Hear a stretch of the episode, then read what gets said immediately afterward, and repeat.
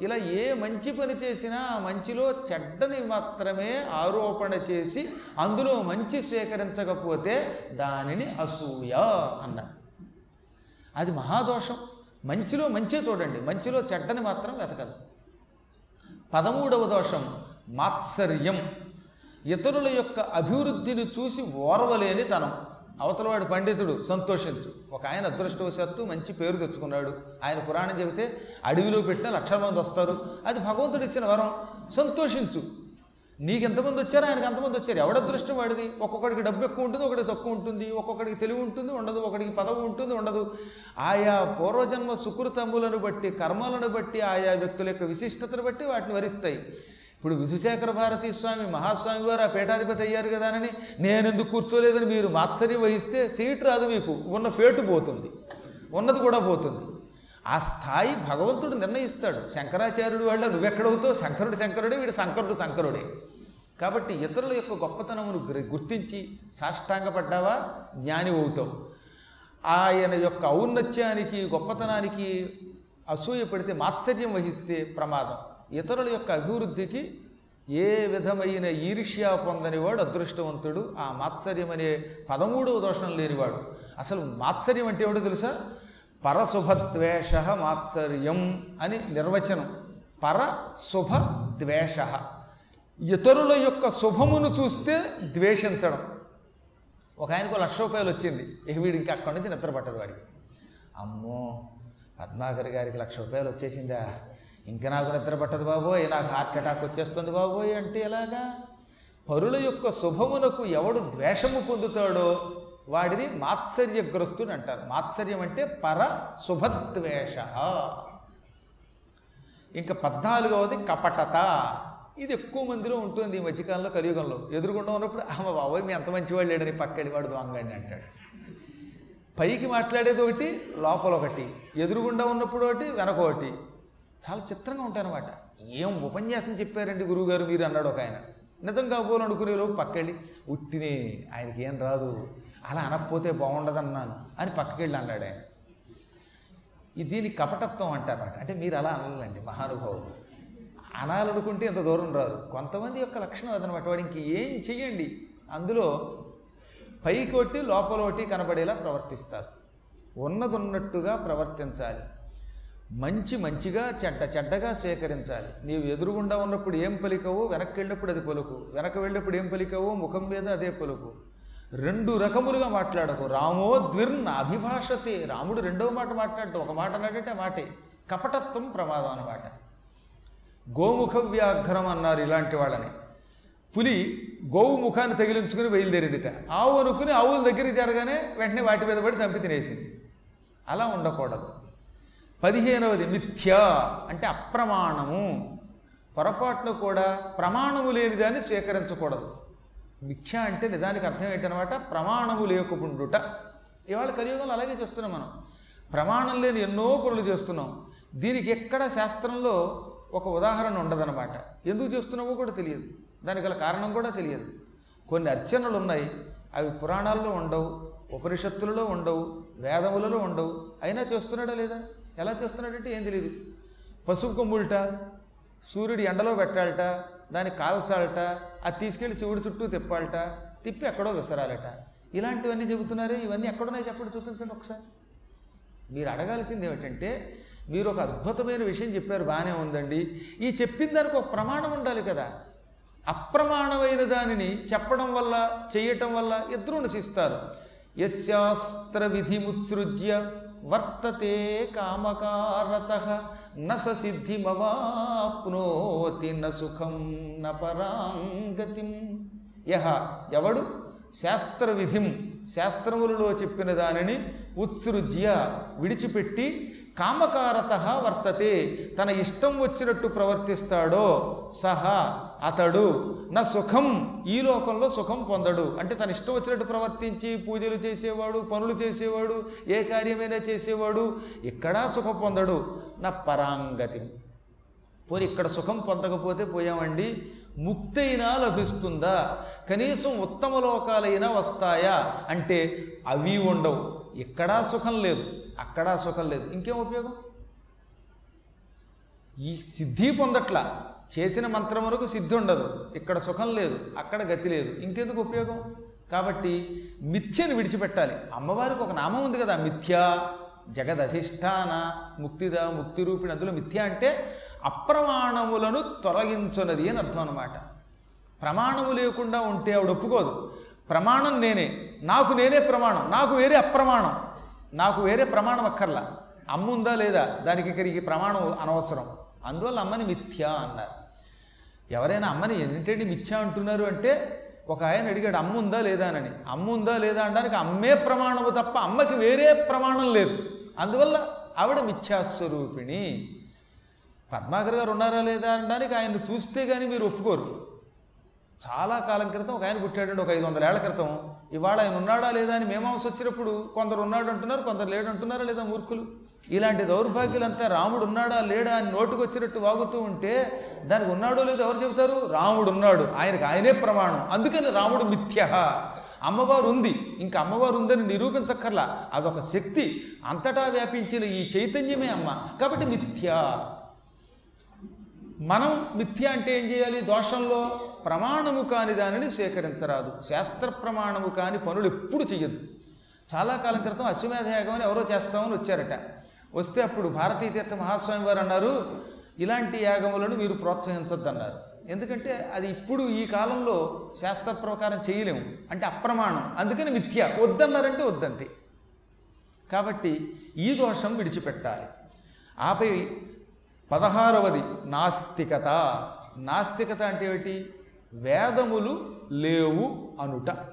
నిజానికి నాస్తికుడు అంటే దేవుడు లేడన్నవాడు కష్టమండి అస్థి ఉన్నది. ఏమిటి? వేదం. వేదము ఉన్నది అన్నవాడిని ఆస్తికుడు అన్నారు.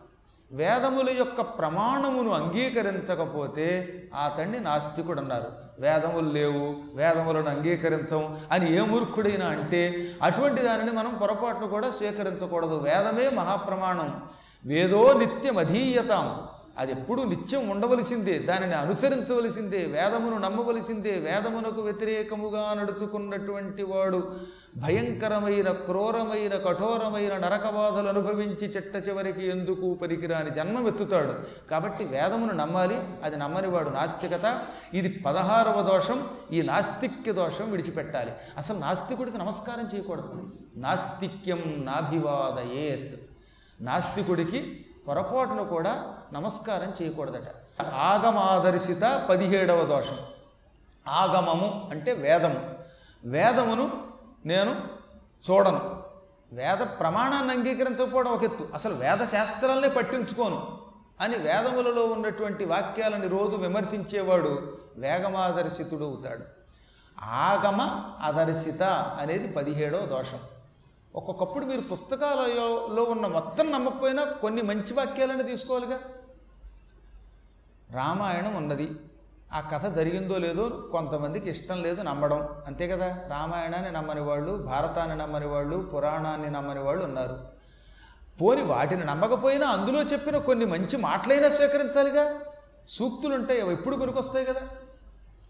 ఆ సూక్తులను కూడా మేము అంగీకరించం. అసలు రామాయణాన్నే నమ్మమన్నాం కాబట్టి రామాయణంలో ఉన్న మంచి మాటలు కూడా వినం. భారతాన్ని నమ్మం భారతంలో మంచి స్వీకరించం అని పలికేవాడు ఆగమాదర్శిత అనే దోషమును పొందినవాడు అవుతాడు మీకు ఒక గ్రంథం మీద నమ్మకం లేకపోయినా ఒక వ్యక్తి మీద నమ్మకం లేకపోయినా ఆ వ్యక్తి చెప్పిన దాంట్లో ఉన్న మంచి అయినా స్వీకరించమని కదా? మనకు శాస్త్రం ఏం చెబుతున్నది? చిన్న పిల్లవాడు చెప్పినా మంచి ఉంటే సేకరించు.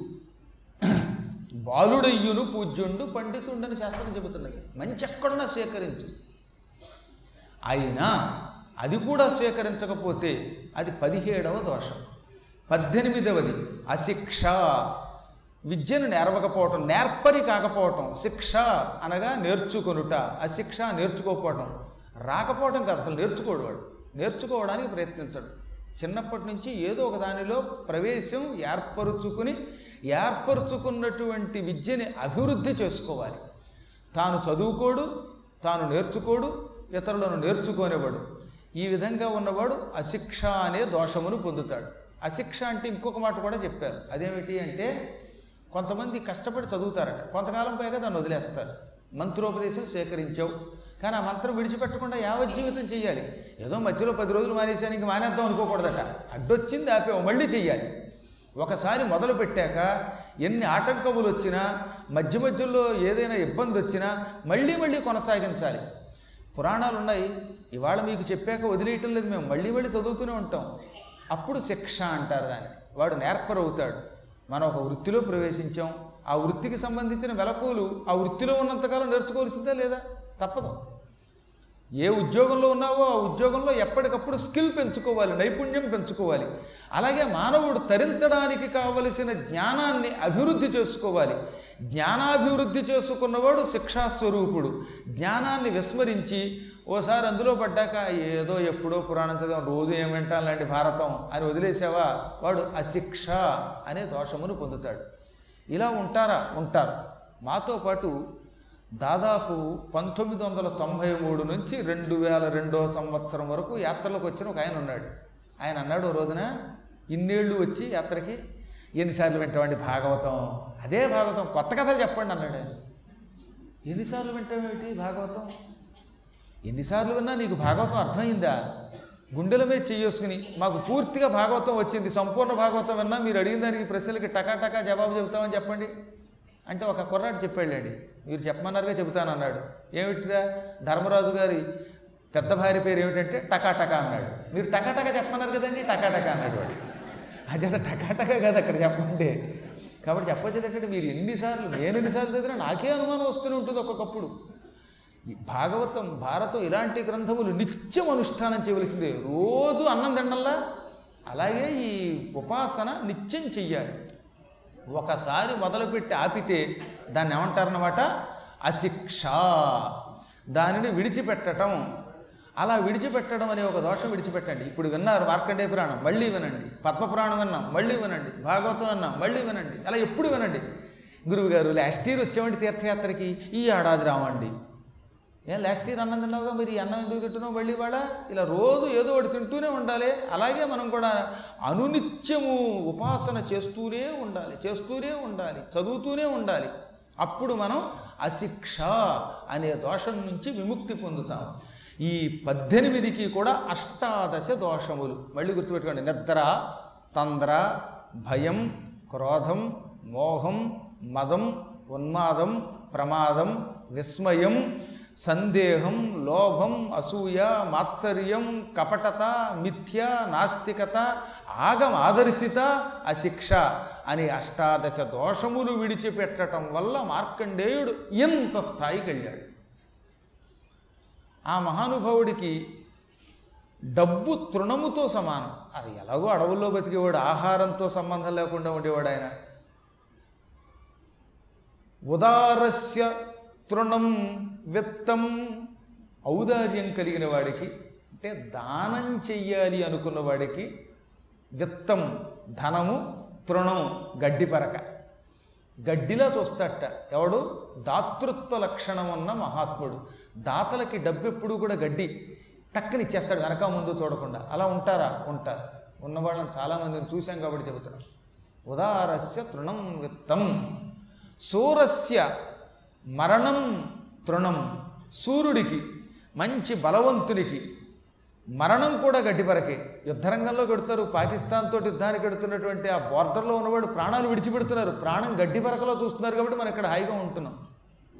పుణ్యాత్ములు ఎంత త్యాగం చేస్తే వాళ్ళు మనం ఇక్కడ కూర్చుని హాయిగా పురాణం చెప్పుకోగలుగుతున్నాం భోజనం చేయగలుగుతున్నాం ఇక్కడ కూర్చుని కబుర్లు చెప్పుకోగలుగుతున్నాం మనం. పెచ్చవాగుళ్ళు వాగ్గలుగుతున్నాం.